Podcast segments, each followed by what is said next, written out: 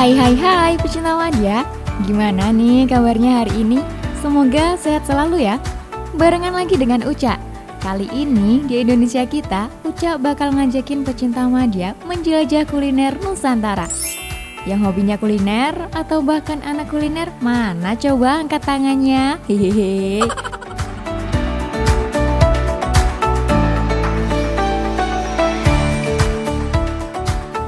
ini Uca mau coba incip panganan manis biar tambah manis ya. Ups, bercanda cinta Madya Panganan manis khas Indonesia. Apa coba?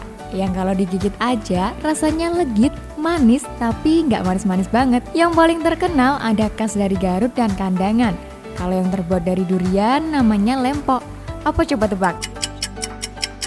Hehehe, yap, dodol. Panganan khas Indonesia ini cocok dicemil kapan pun dan di mana pun pastinya Setuju gak?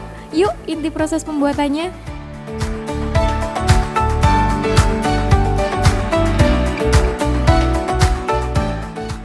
Dodol terbuat dari tepung ketan, gula merah, santan, dan garam. Selain bahan dasar tersebut, juga terdapat bahan tambahan yang mempengaruhi cita rasa dodol. Ragam rasanya pun bervariasi.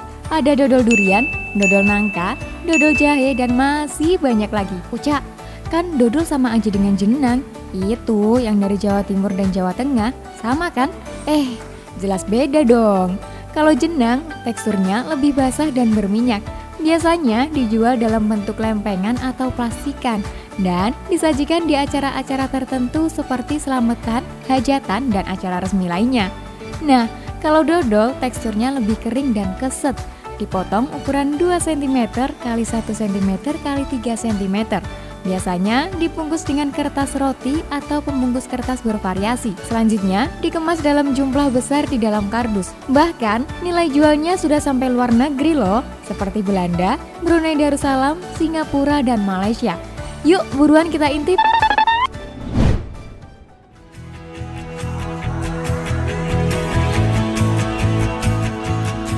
Dalam proses pembuatannya, bahan-bahan dasar dicampur dalam kuali besar dengan api sedang. Nah, masak dodol memang harus dengan ketelatenan dan kesabaran yang luar biasa. Asalnya, memasak dodol tidak boleh dibiarkan tanpa pengawasan. Jika dibiarkan, auto gosong deh. Oleh sebab itu harus diaduk terus untuk mendapatkan hasil terbaik. Tak main-main, pembuatan dodol ini memakan waktu kurang lebih 10 jam non-stop tanpa jeda. Karena terus diaduk, bahan dasar yang awalnya kurang menarik tersebut akan berubah warna menjadi kecoklatan. Yang tandanya setengah perjalanan lagi usai dan dodol siap dinikmati. Ayo, Mang, Sis, Teh, semangat ya ngaduknya. Jangan sampai lengah. Ucap melipir dulu ya, nanti Ucap bantu waktu packing aja. Hehehe. Eh, udah matang aja. Warnanya coklat tua, berkilat dan pekat menandakan suksesnya produksi dodol.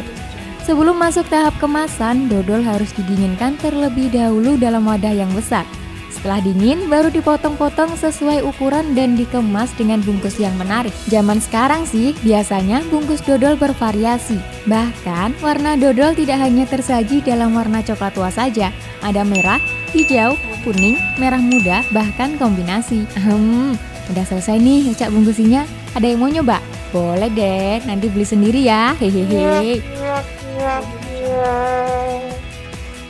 Sebagai tambahan informasi nih, dodol juga identik dikenal dengan sebutan mian gao, kue keranjang, wajit, jenang, lempok, gelina, dan beragam nama lainnya. Nah, dodol ini memiliki makna filosofis yang menggambarkan kebersamaan dan keberagaman karena pembuatan dodol yang memakan waktu lama dan tentunya kalau sendirian gak akan sanggup kecuali udah masternya ya. Biasanya dikerjakan secara gotong royong bergantian. Orang Tionghoa menyebut dodol sebagai kue keranjang dan menjadi ciri khas perayaan tahun baru Imlek. Ada keyakinan bagi masyarakat Tionghoa katanya nih, makin tinggi susunan kue keranjang maka semakin tinggi pula peluang keberuntungan dalam hidup.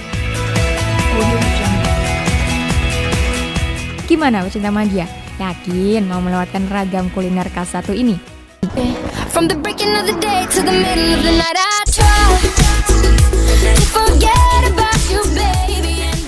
Oh ya, Bagi pecinta media yang punya artikel menarik lainnya tentang wisata, kuliner, atau artikel lainnya tentang Indonesia, boleh kirim di email radiomadia106,4 ya. Kita tunggu. Dan jangan lupa pantengin instastory di Instagram @radiomadia untuk foto-foto keren dari wisata kali ini. Eh, bisa juga dengerin di Spotify ketik Radio Madia. Tinggal pilih episodenya. Jangan lupa follow ya. Sampai di sini dulu Indonesia kita kali ini. Sampai jumpa. Bye bye.